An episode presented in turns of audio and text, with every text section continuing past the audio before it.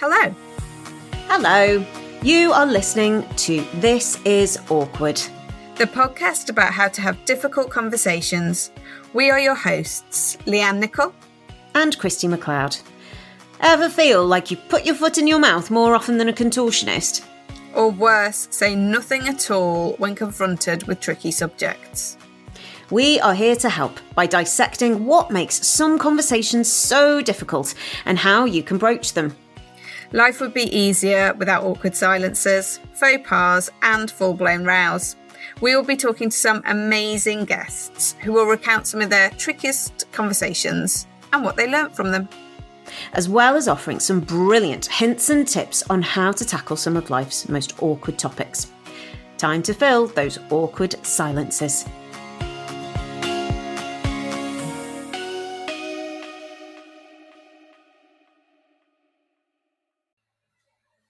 This episode is for couples, or thruples if that's your thing. And it's all about the sticky subject of money in relationships and the impact of the income dynamic on how division of labour is sorted out. That is a lot to get our teeth into. And to help us navigate this rocky ground in relationships is couples therapist, author, and ex divorce lawyer, Joanna Harrison. Welcome, Joanna. Hi there. Thank you for having me. No problem. So lovely to have you on. Your book, Five Arguments All Couples Need to Have and Why the Washing Up Matters, is all about how to have a successful partnership and the tricky conversations we need to have to make this happen. How we communicate about issues important to us seems to be a thread as to whether couples last the distance, but so many of us are so bad at it. In your experience as a therapist, can you tell us what you see as some of the most common awkward conversations between couples, and actually, if there are any areas that couples really avoid talking about? Yeah, I mean, this was this was really the sort of idea for for writing my book. These five arguments that I think all couples need to have are these five areas that are often so difficult to talk about, um, that feel like almost like do we need permission to talk about them? And i think what happens with me and what i saw as i've been working as a couple therapist over time was that therapy was the place where they they needed to come and talk about these issues. So the first one is communication. Actually i think couples need to find a way to talk about how they talk. So that that is a surprise to some people. Um, the second argument is family and and wider families but also our what we bring to our relationships from our families. The third one is division of labor and all the jobs that we need to do in a relationship and that does tie in quite a lot with money. Um, and then the the fourth one is comings and goings actually whether that's being physically apart from each other tensions around independence being on your phone. And then the fifth one which is also really hard to talk about perhaps the hardest is sex and bodies. And so I wanted to, you know, I feel like your your podcast is very in tune with where I, I've been writing, which is that these issues that are almost they're sort of in our woodwork you know family bodies being apart they're they're the things that aren't very concrete around us but actually they're the fundamentals that we need to talk about in relationships. And and you know we're talking about money today and that finds its way into every single one of those arguments actually Oh, it's so interesting. As you were talking, I was thinking, oh, we need to have you on. We need an episode per per topic from your book because there's just so much, so much, and it's it's so relatable, isn't it? Because it, you know, those those common themes affect us all. Um, so focusing specifically on money, yeah, and with all of your different experiences and all your different hats that you wear professionally, what do you think it is about money that makes it so awkward to talk about, especially in relationships? Yeah, there's so many different things to say about that. But I, will start with one thing that comes to mind, which is when I was working as a divorce lawyer, um, which because as part of the divorce process, there uh, usually has to be a disclosure of, of money and what was each person has to fill out a form and say what their financial situation was and sometimes it would be really obvious that people didn't really know what the situation was between them. Now, look, I don't know what conclusions to draw from that. You know, maybe people who were getting divorced found it harder to talk about money. But anyway, I think it was just a snapshot that people can live without really being open with each other about things. And it's not that people are hiding or being secret necessarily, although that does happen. It's just that it's difficult to talk about. And why is that? I think everyone has their own really specific relationship and experiences with money. And that that links to the sort of second argument I talk about, which is family, which is that money is like food, it's like sex, it's like we all grow up with very, very subtle messages around it you know, it can evoke very strong feelings. People may have had awful experiences in their family with money, or there may have been difficult experiences or different attitudes. And these are all so personal and sensitive. So I, I think couples actually underestimate uh, how difficult it is or how different they may be in that area. Um, yeah. I would absolutely agree with that. I think before being in a relationship, I wouldn't have thought of money as being a particularly tricky thing to talk about. But yeah, I absolutely feel almost my throat constricting. Yeah, yeah. um, I just, well, I just, I don't want to go there, and I don't really understand where that comes from. So it'd be, it'd be good to hear about how we can. I don't want to say force ourselves, but how we can get to a place where we become more comfortable to talk about it. Yeah, so one of the things I was thinking is that, you know, maybe the, the conversations that are difficult to have with, with our partner are the ones that are difficult to have with ourselves. And we may have our own feelings about money that that are easy to avoid. So if someone feels kind of a bit guilty about the way they spent something or I don't know, feels that they're struggling, uh, that, that you know, we're all good at going into denial about things and it's a sort of difficult conversation to have one but with oneself and people can feel lots of feelings of shame about money or discomfort or worry that they don't want to bring into the external world with their partner. So I think there's a sort of internal hurdle with ourselves that can get in the way. I think, and, and it goes with all these subjects, you know, people in couples, in the busyness of everyday life and everything that's going on, I think people can find it a bit hard to sort of say, can we have a conversation about X as though they need permission to do that, or as though it's a bit forced or a bit kind of unnatural or a bit cheesy, even. You know, it's just sort of, mm. we need to talk about this. And instead, leave it either to chance, which is a sort of springing a conversation on someone, which I'll talk about in a bit, doesn't go that well, or having an argument because actually it, it sort of comes out in an unhelpful way because it, it has to come out somehow. And I don't think couples are very good at getting on the front foot about these conversations. They sort of get left. And i think that's human. I think that's natural. You know i think we all i i you know i work in this. I i know i know about all this but i still kind of it's still easy to avoid having difficult conversations we'll, we'll find all our ways to go around it so um, but i've noticed that when couples come to therapy one of the things in fact pretty much everyone always says what's so good about being in therapy is that we make a time to talk about these things, mm. to talk about something difficult. We know every week that we've got a time to talk about stuff. So I think that actually tells us quite a lot about if couples feel that it's they've got permission to talk and they can make a time, that is a huge start. And then within that time, they can bring something. Oh, that's so interesting. So I think we've, hmm, I think you've probably covered most of this just from from what you were just saying. But my next question was going to be, why is it so important that we just bite the bullet and and almost force ourselves to talk about money in our relationships? What are those?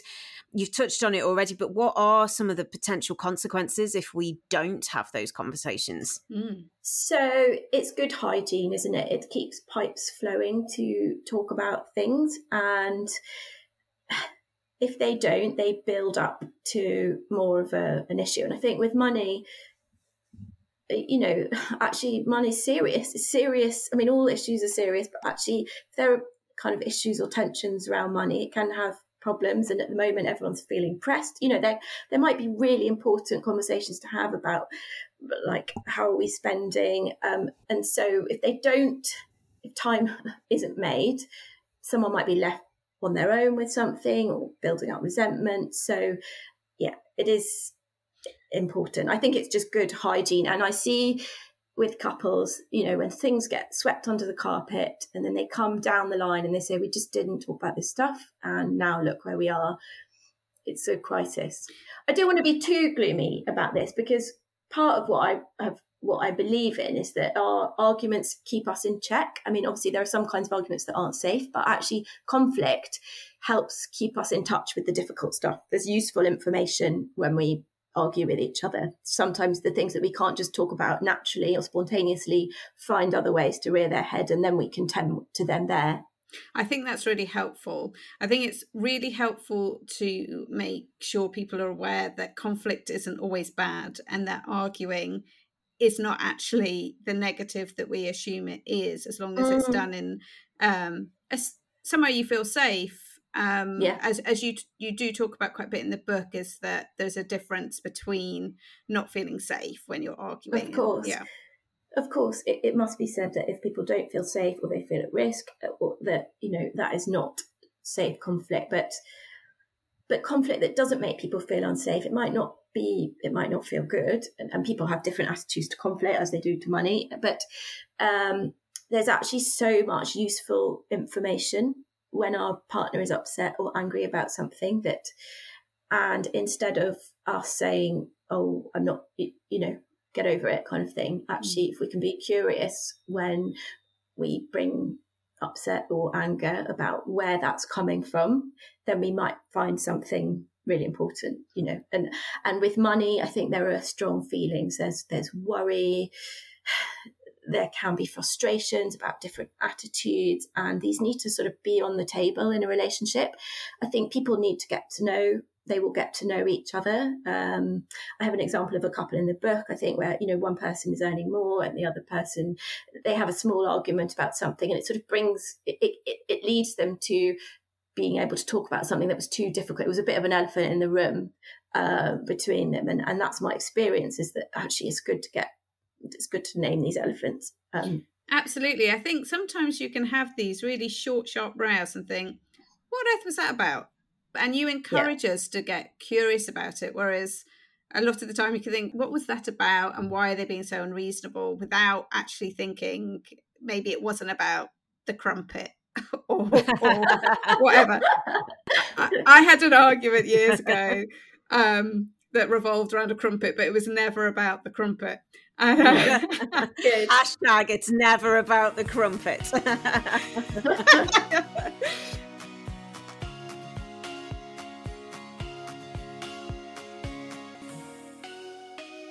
key in your book is this idea of getting curious, and I think that's a really good opener. Is is go yeah. back and do what was that actually about? Because I don't think it was about X, yeah. and I think that's really helpful.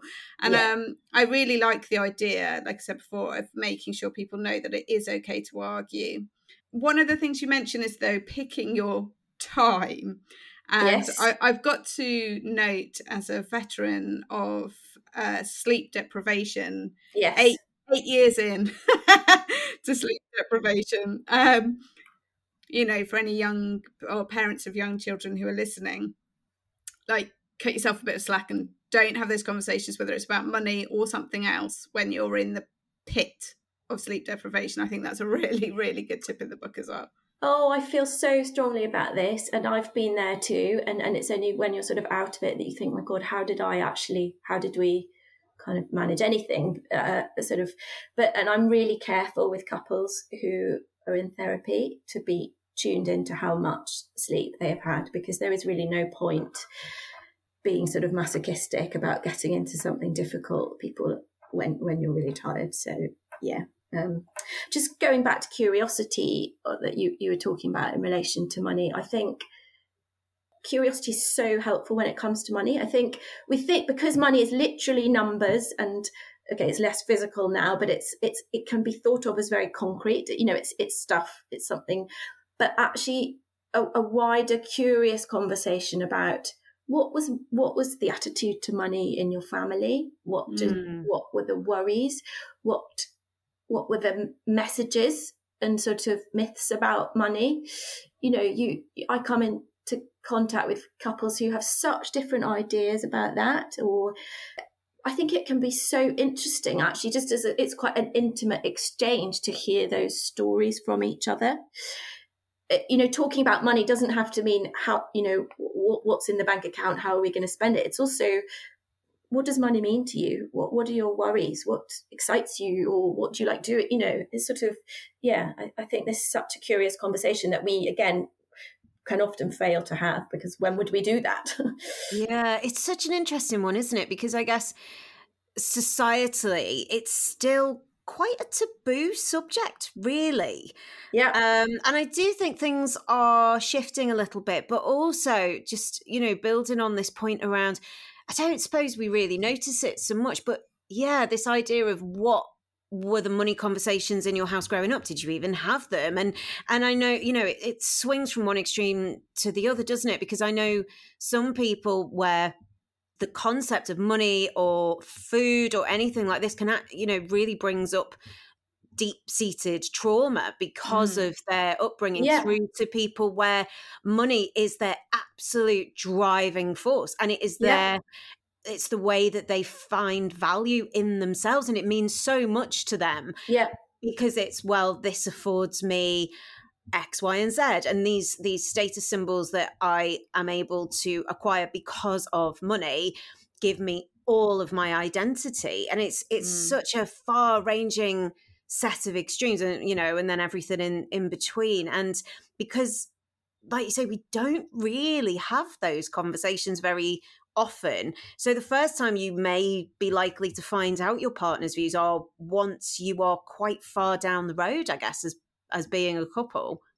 Yeah, I think and, and, and, learning from the sort of getting it wrong with each other or the miss the mismatches of ideas, you know, this is why the conflicts are rich in that respect. And I think, you know, I see these these things coming out over time because uh, I think money is this sort of exterior face of of some quite deep longing. So say someone, you know, say someone growing up, their parents sort of had a difficult time with money, as you say, that might, or they they lost, you know, that that can sometimes be really driving, and, and they may be really looking, as we are with lots of things, we're looking to repair things that were difficult when we were growing up, trying to make a better job of it, and mm you know they may be in a relationship with someone who just really doesn't have that same longing. Their their their thing to repair may be something different or uh, they may not want to be in the situation that their parents were in but then they find themselves in it and then they're very upset about it and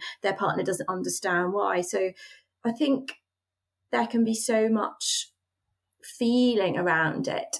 And i think one of the ways that couples can argue about money or get stuck is if they lose sight of that. So let's think of an example as, as, sort of okay well we we don't have that money. What can we do about it? Get over it. You've got to work in that way. I've got to work in this way. There's nothing we can't change that.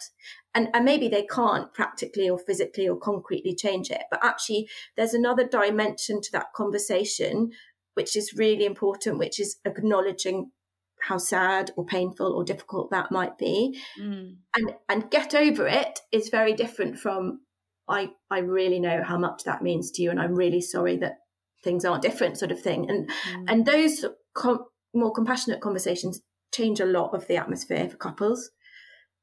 Absolutely, it's kind of moving from defensive stance yeah. to working as a proper partnership, isn't it? Yeah, yeah. And with that in mind, what about division of labour and mental load between couples, and where does that sit within the money conversation? Um, again, a big question. I mean, it's a massive issue that comes up for most couples that I'm, I'm working with, and I, I, I, sort of, you know, I, I symbolise this conversation in the book about with with bins. You know, we've got someone's got to put the bins out, and and it's a bit like the bins. If we don't have this conversation, things start to smell.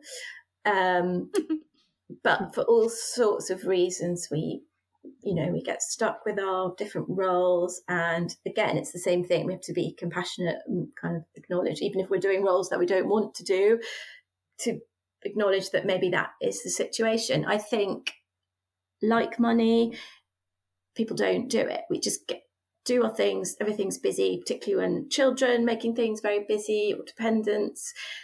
And again, I, I sort of try in the book to suggest this, this sort of, I call it a kind of internal HR function where people need to talk about the jobs they're doing, how they feel about the jobs they're doing, and I think, and maybe it's because I used to be a lawyer, but I have this idea of a sort of contract, you know, to, to ask with oneself and with one's partner, what's the contract here? Um, mm. what what's the deal here? Like what what? And that you know, people may end up in a situation that wasn't their idea of the contract. And again, as we come into relationships different, we may have different ideas of what the contract was, and then feel very frustrated when it doesn't turn out the way. But mm. these are all things that if they don't get aired uh, can be um, corrosive. And actually, I do think this issue of roles and load, and if it's not tended to, can be very corrosive. And money comes into this as well because money quantifies something concretely. Mm. Mental load, emotional load doesn't get paid for, doesn't have a number attached to it, doesn't get seen on the spreadsheet, doesn't, you know, uh, um, and so can get you know can get lost and there can be imbalance around that and and and part of these conversations is to equalize and bring those less seen aspects. I make a long list of them in the book. I love that list. Uh, yeah inspired by yes some of the things that get done in my house.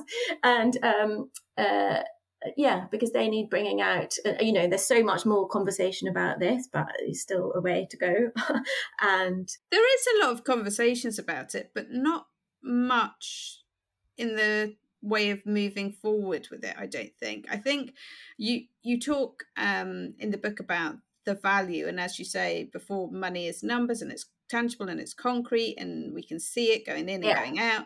Yeah. Um, and division of labour um, and the mental load are generally um, or, or often invisible things and they don't have a monetary value and because they don't have a monetary value they end up having no value mm. um, and i mean this is a societal thing rather than yeah. something that a couple can sort out on their own but um, it's a really tricky conversation to try and have the intangible versus the tangible. Yeah. and and how can we start to make sure that value is placed on these things more? How can we make sure the person who is doing put, potentially pulling more weight yeah. at home feels valued when at the same time they're not bringing in they're not the breadwinner? It's i, I find it uh, I know. such a sticky one myself. So be interesting. Have you had couples who have have managed to kind of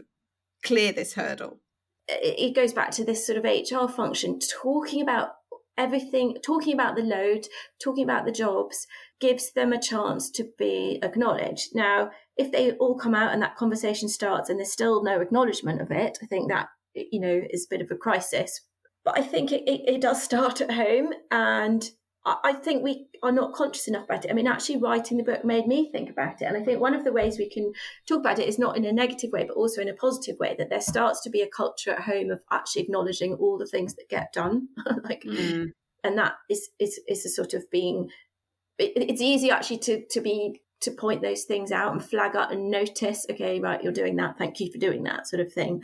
Like, yeah. Uh, um, that builds up a better communication around it but I, you know this is work in itself it's like another job on the to-do list and you know sometimes the person doing the all the emotional mental load or more of it feels like this is just another one of those things that i'm having to do and that mm. is difficult so i guess it's it's small steps it's what we can do but i think naming the load all the time is is a start and yeah.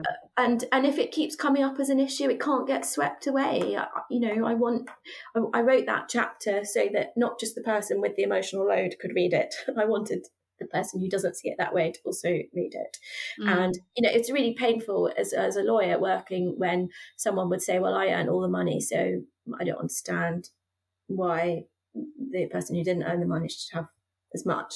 Now, mm. thankfully, the law doesn't agree with that, but it's pretty, it's sort of amazing that people can think that. But yes, sometimes they do. it's so interesting, that, isn't it? That this points around the law recognizes that there is a difference between, and, and a parity, I guess, between. Yeah. physically earning money versus the the unpaid labor and the mental load that we're talking about but I don't know. I think things are improving, but yet within the home itself, I guess for a lot of people, like you say, from you know the clients that you've seen, actually that attitude is not felt so much in people's homes. So there's a lot of discourse um, in the public about the mental load. Um, mm. I kind of feel like we might just be talking to each other, but we need to start seeing that in the home. We need um, the the yeah. partner who who is doing less of the of the unpaid labor to be acknowledging that more. Like you say in the book, it doesn't matter potentially whether they take on more in the home. It's about that acknowledgement. You're working as hard as I am. You're just not being paid for it. it, it would you agree with that? Yeah, I do agree with that, and I do sometimes have that thought that maybe it's it's you know women talking to each other about it, but I think it gives confidence to bring it, and and I'm seeing in my practice that it's being brought, and it's therefore more able Definitely. to be thought about and tended. And there are interesting statistics. I think I saw something yesterday. You know, I think people are looking, I haven't digested properly, but you know about even when people are equal breadwinners. I think they're seeing how differently men and women are, you know, men are having more leisure time kind of thing, like that sort of stuff. There's interesting there's more concrete information about it. I think I quote a study in the book that was an analysis in lockdown that even when people were both working full time, women were doing more around the house, and you know it helps that there's more um, concrete stuff about this. And I really liked in the book that you said um, it's not just about like the uh, kind of physical labor, but you're talking about things like um, one partner reading up more about things like child development or relationship yeah. issues um, and how to yeah. tend to your relationship. That is all still part of it, and that can go on, you know, in the early hours of the morning. Yes, quite often. Yes. And being that person who's reading the book and kind of saying, "Oh, are you interested in this?" I do think in our relationships we have to accept that we do we're not the same. And you know to try and think about the ways in which we're complementary perhaps and to be honest about that. So maybe someone does take the lead on that and has to. And, and then it's sort of well perhaps to be curious well maybe stepping back there are things that my partner does that i don't do so much of. Um, it swings back to that lovely point that you made in the book around this this sort of comparison with HR and creating some kind of uh, HR facility almost. And and I think that really helps because uh, in any sort of organization, you know, you've got somebody whose job spec is X, Y, and Z, and that is completely different to this person over here who's in a different department who has different skills. And but again, it's this idea of finding the language and the opportunities to acknowledge those differences. If it's going to be a case of, do you know what, I hate taking the bins out, but I don't mind doing all of the reading up on this, that, and the other, and I'll sort the car tax. And it's just that, that I just think that's so I, I loved that bit in your book where you said about just taking that time to acknowledge each other and what you both do. Um, it's just such a positive approach.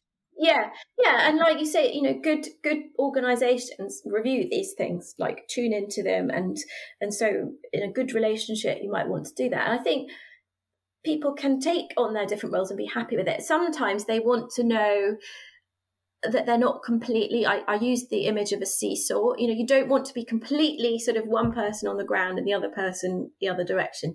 You want mm. to know that if you let go of something for a bit that maybe the other person could just step up a bit and like that you're not completely on your own with this particular role. Now that goes back to something that is difficult but another aspect of what is awkward to talk about which is often to say what we need or what we hope for. And sometimes it just needs spelling out. You know, we long for our partners to do things by magic, and maybe some things that we wouldn't think need spelling out do need spelling out. And that goes in all relationships. There's a bit of work to be done to say, look, I'm not going to be doing this, so can you do this? Rather than hoping that they will and then being disappointed and angry.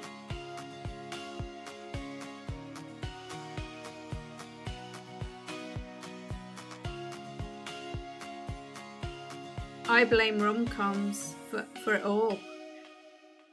You're just like that person you're going to fall madly in love. It's all going to be romantic, and you never have to say what Yeah. you need. They're just going to be there with all of the things, and you ride off to the sunset. And actually, you these awkward conversations have to be had Yeah. more often than I think any of us No. would like. We it's just we're not mind readers, any of us. So yeah, I think that's um it's a really point. Yeah, I think yeah. I mean, I, I would love a film of. Uh, I, I what I love about my job is that we can like drill into the really everyday, like boring kind of like plates on the on the side type of conversation. But I think it's really hard. You know, I said to my husband, "Sweet," he brought me a cup of tea, and I was like, oh, thought to myself, it's just like not the mug that I like. I'm like, we've been together quite a long time, and I know about this stuff, but it's still really hard to like Definitely. describe yourself. It matters. It matters what you drink your cup of tea out of. Yeah. Absolutely. yeah anyway it's good that we're still getting to know each other but you know like it's hard So with referencing your book title, why Yeah. why does the washing up matter so much? oh, well it, it- this is back to this thing i mean it's just so there's two things i think washing out is a, is a job that he's doing all the time you know every day it's it's, it's sort of endless and I think that that is both a metaphor for a relationship that this work that we're talking about today needs doing, but also that there are these aspects of domestic life and living with each other that are just boring and hard and need constant negotiation and tending to. And, and that goes to all these conversations about sharing out labor and who does what. But I mm-hmm. also think that the, the washing up becomes the stage for all the tensions, can become a stage for anything that is wrong or that is, is sort of not quite working or, or needs attention in a relationship. So if there is resentment about doing more, you know, then someone is going to think, oh, I've, uh, here, it- here it is again. I'm the one unloading the dishwasher again. I'm not being heard. No one appreciates me here, sort of thing. Like those feelings sort of are seen there in, or someone leaves their plate. Matthew Fray is very good on this. Um, another therapist coach. Um, yeah, this is how you're married. And it's a man writing about this sort of stuff. Um, but you know, the plate left on the side uh, stands for the kind of feeling neglected or not not thought about. Um, in sessions, bins, washing, laundry piles, washing up. This is the backdrop of our life. This is where we spend all most of our time together. In lockdown, even more so. That was difficult. Lots of couples really struggled with all those aspects, and so this is the material. This is the fabric of our lives and relationships. And if those things are driving us crazy, then we need to be curious why, because there's something underneath. As you say, it's not the crumpet. Absolutely. Given all these different things that we've talked about today, do you have any final top tips for listeners who are hoping to broach their own awkward conversation, particularly related to money? Yeah, you, you say the word listeners, and it makes me think there are always two sides to these difficult, how to have difficult conversations. We've talked a lot about talking today and how to bring things up, but also being good listeners helps these conversations go better and bring goodwill. So if your partner is talking, not to, you know, to, to, if you don't agree with it, to be acknowledging of what they're saying and you hope to get the same. Um, I think making time to have conversations, not springing things onto people. Uh, You know what you're trying to do is not have defensive conversations, really, and and so the way that you can foster less defensive an atmosphere as possible is to think about timing, plan for timing, think about your tone. The stuff we've heard, don't make accusations. Talk about your own experience rather than you always do X. Oh yes, you, you mentioned to start with I. So, for example, you could say, "I Yeah. feel really uncomfortable when we are in our overdraft," rather than "You keep spending Yeah. all the money and and now we're poor." Yeah. Yeah. Yeah. I think you can also, uh, you know, I have this argument, you know, an argument about arguments, really, or arguments about communication. I think people underestimate that they can have pre conversations. You know, how would you feel if we had a conversation about money? Ooh. Not can we have a conversation about money, but test the water or I you know I've been thinking but I wonder what that would be like for you and it comes back if you always sort of bring a bit of curiosity I think that goes down well um Oh, I love that. I'm oh, I, I love doing this podcast. I come away with so many new ideas after every conversation. It's brilliant because I am the queen of bad timing. As things pop into my head and I immediately go, "Now is the time to discuss this massive thought because it just occurred to me." So that idea, but that idea of how would you feel about a conversation? I think, "Oh, oh yes, that's really nice because it just it just it avoids that thing around springing something on somebody, mm. doesn't it? Because nobody ever likes to feel like that.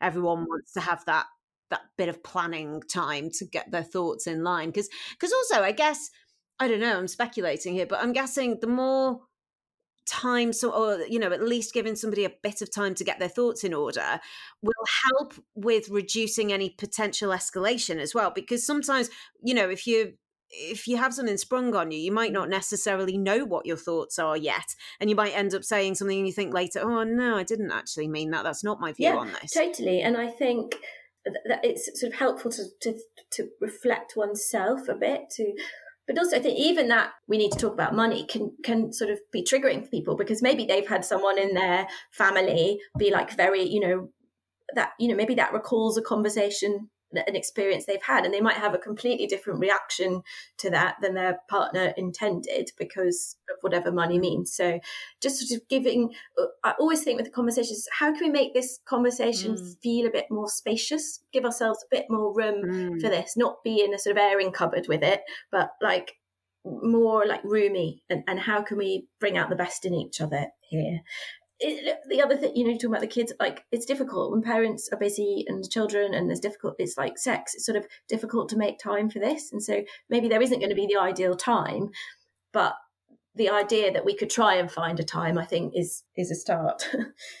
Joanna, you're so wise. I love all of this. So, for people who want to find out more, where can they find you, connect with you, and where can they buy your book? Um, very importantly, they can buy my book in all the major retailers, and I'm on Instagram at Joanna Harrison Couple Therapy, and my website is joannaharrison.co.uk.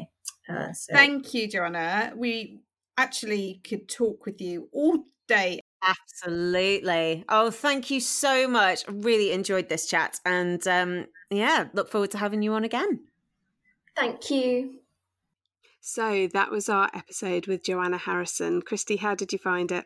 Oh, I loved it. I absolutely loved it. And again, as with all of these episodes, you know, it's just, I just love that I come away with so much that I feel like I can apply to my own real life kind of thing. Um, yeah. It, it had a few surprises in there, actually. One of the key ones that came up so um, early doors in the episode was this comparison talking about money being akin to sex and food and how the way that you are brought up to discuss those and feel about those different topics you know money can be up there with those in terms of something that is heavily heavily influenced by what you see around you and your perceptions when you're when you're growing up.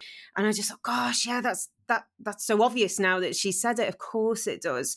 Um and along those lines why so it just suddenly clicks why there can be so much conflict and awkwardness around that because as you know whoever you know you're talking to about these subjects, they're going to come with their own history and perceptions that may be totally off kilter with yours. But again, I mean, I just loved how practical she was with everything that that she was saying. So I loved that idea of um, when we sort of moved on to talking about you know roles and responsibilities, and she said, "Oh, you know, almost treating it like HR for your home. I was like, yes, I love that. mm. I absolutely love a process. I love a system. And so, yeah, when I was listening back to it, I just thought, oh, yes, I. I'm definitely going to be taking forward these bits and pieces, you know, just like even just the simple stuff like when it comes to chores, which can be, you know, whether it's in a relationship or whether you're with housemates or whatever, that that can always be so tricksy. But actually, sometimes if you go, do you know what? I don't mind doing the hoovering, but I really don't like doing the dishes. So let's maybe just divide and conquer and you know setting things out in a way it just gave so many little nods to practical tips around things that yeah i feel like i can i can go away and take forward and i also i also really liked her point about picking your moment um and you know even though it can feel a bit eggy to be like oh we're going to have a talk about this but actually that's so much better than you know just gobbing off on the school run and being like i've had a thought. This is what i'm going to say now. You know and and yeah i definitely agree with that but i think that's something that i struggle with is that having authenticity and sounding mm. like me when i'm talking about planning to have a conversation, a serious conversation, especially about something that's grown up as money. Yeah, it is grown up. Um, yeah, it's you know, it's proper adulting, and it's just like I have to find my own language, I think, um, rather than sounding like I've just come off a podcast or just read it out of a book. Yeah. But yeah, actually not springing that that conversation on somebody because I wouldn't want it sprung on me. Yeah. I'd want time to prepare and organize my thoughts. So as much as I would sound like a total dweeb saying, we set aside time for this conversation and it sounds very worky and very HR. Um, I think that's also one of the things that I will be implementing. Yeah, definitely. Definitely, definitely. And of course, can we give a little nod to it's never about the crumpet because also one of my favorite moments of recording this entire series. So, yeah, that was that was delightful and a universal truth, Lyanne. It is never about the crumpet. it wasn't about the crumpet. It was a, mm. a traveling companion um, and a crumpet on a hostel floor, and went um, horribly wrong uh, at that point, but uh, rupture and repair. Yes, love a bit of rupture and repair. Definitely. and actually, just that, just going back to what you said about um, how tricky it is to find the words to have these proper adult conversations. Oh, my days. Me and my husband literally had this conversation about a week ago where we suddenly both went, Oh my gosh, the, the school holidays have been a lot more expensive than either of us had factored in, and suddenly went, I think we need to have a conversation about how we're spending and what we're doing, and uh, you know, one of those. But then actually, we still haven't had that chat. We've both recognised that we need to have it, but then I think we basically just went, "Oh, should we just watch an episode of The Bear on Netflix?" Yeah, yeah, let's do that, or whatever it's on. Might be on Disney. Anyway, other services are available, etc. Um, but yeah, we just sat down and watched The Bear instead. So I still need to go back to that conversation. Uh, but at least thanks to that lovely advice from Joanna, at least I've got a good framework as to how we might we might broach it. So definitely listen to Joanna rather than copying yes template for adult conversations about about money. How to avoid being an adult as much as humanly possible. That one I can cover very well. But no, definitely listen to Joanna and not me. That's why she's an expert and I'm not. Anywho, so on to podcasts. What have you been listening to? I've been listening to Venetia Lamanna's All the Small Things, which is a really fantastic, hopeful podcast, um, which tackles some of the more difficult um, things that are going on in the world at the moment, such as climate change. Um, she tackles things like fast fashion and inequality and has some absolutely fantastic guests on.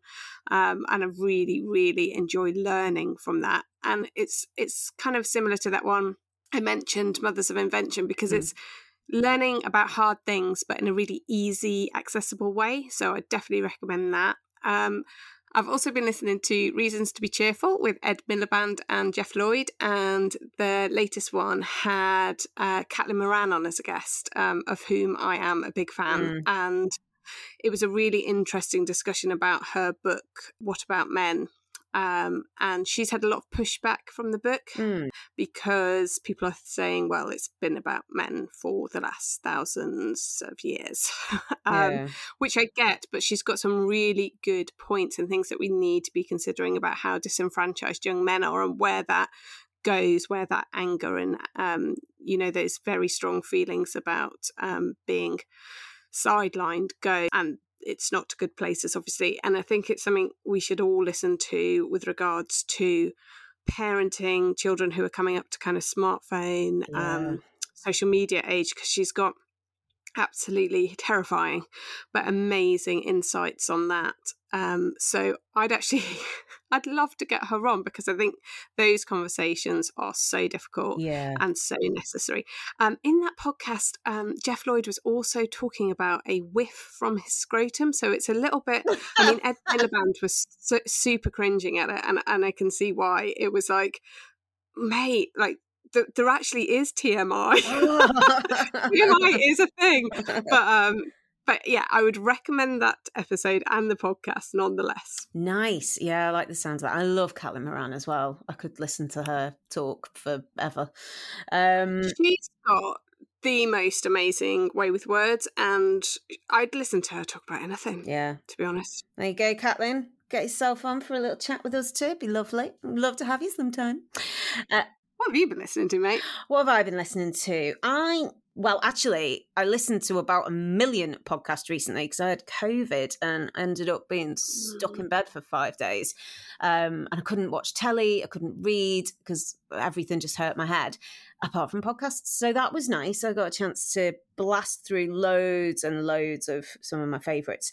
Um, one of which was Alan Carr's Life's a Beach with Peter Crouch and Abby Clancy. And I know that the two of them have got their own podcast, The Therapy Crouch, and just based on their dynamic on that episode with Alan Carr, I was like, I have to go and now listen to their podcast as well because they're just brilliant as a as a twosome sort of thing. Um, but then I was also listening to Dan Snow's History Hit. Which was good as well. The, the one I was listening to was all about the evolution of the Taliban. Um, Oh wow! Oh my it god! went- it- deep. it's really yeah re- yeah really really deep and interesting and involved but really bite-sized as well because it was only i think most episodes were about 25 minutes ish so it really I, I just had like a little tiny window um and that very much filled the gap so that was good and then the other one that i've been listening to which i rather enjoyed um uh, the list of absolutely everything that might kill you, which is presented by Matt Edmondson and Adam Kay. And it's really interesting. They just start, they, they take, say, the, the one I listened to was based on the workplace, you know, what is most likely to kill you in the workplace. And it was what statistically are you more likely to be killed by? Is it a vending machine or a lift?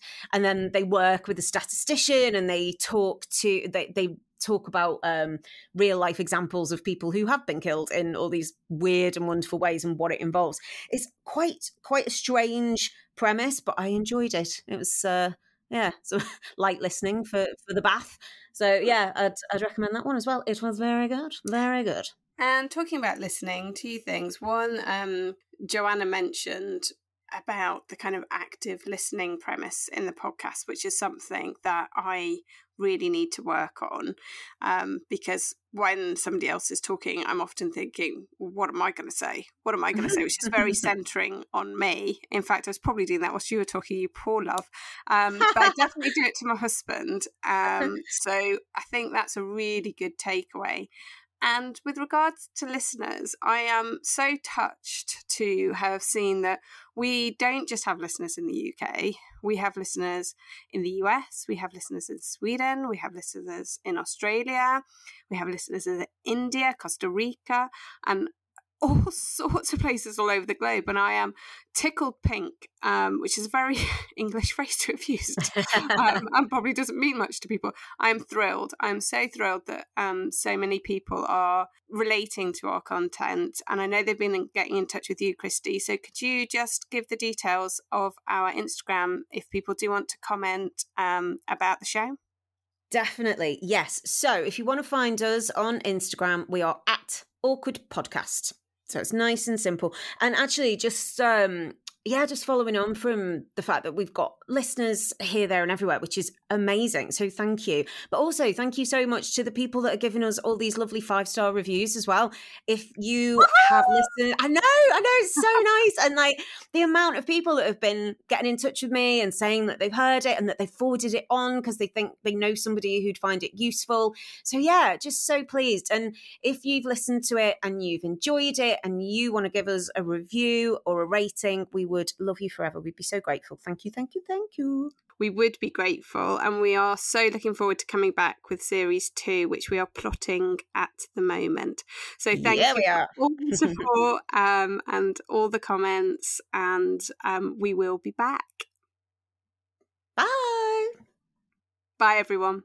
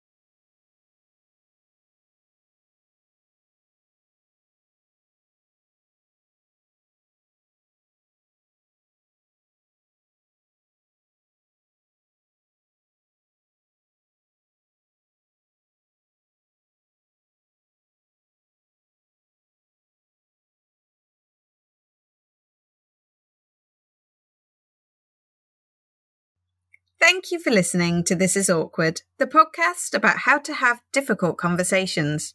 We hope you enjoyed the show. You can find us on Instagram at Awkward Podcast, or you can email us at hello at thisisawkward.co.uk. Please do hit follow or subscribe wherever you get your podcasts. And five star reviews will also help us expand our audience as we tackle life's most challenging chats. The content of this show is not meant to take the place of professional help, such as clinical and counselling support. Please do contact your healthcare provider, HR team, other professional body, or a reputable charity to seek proper help for yourself if you've been affected by any of the issues in our show. Until next time. Take care, everyone.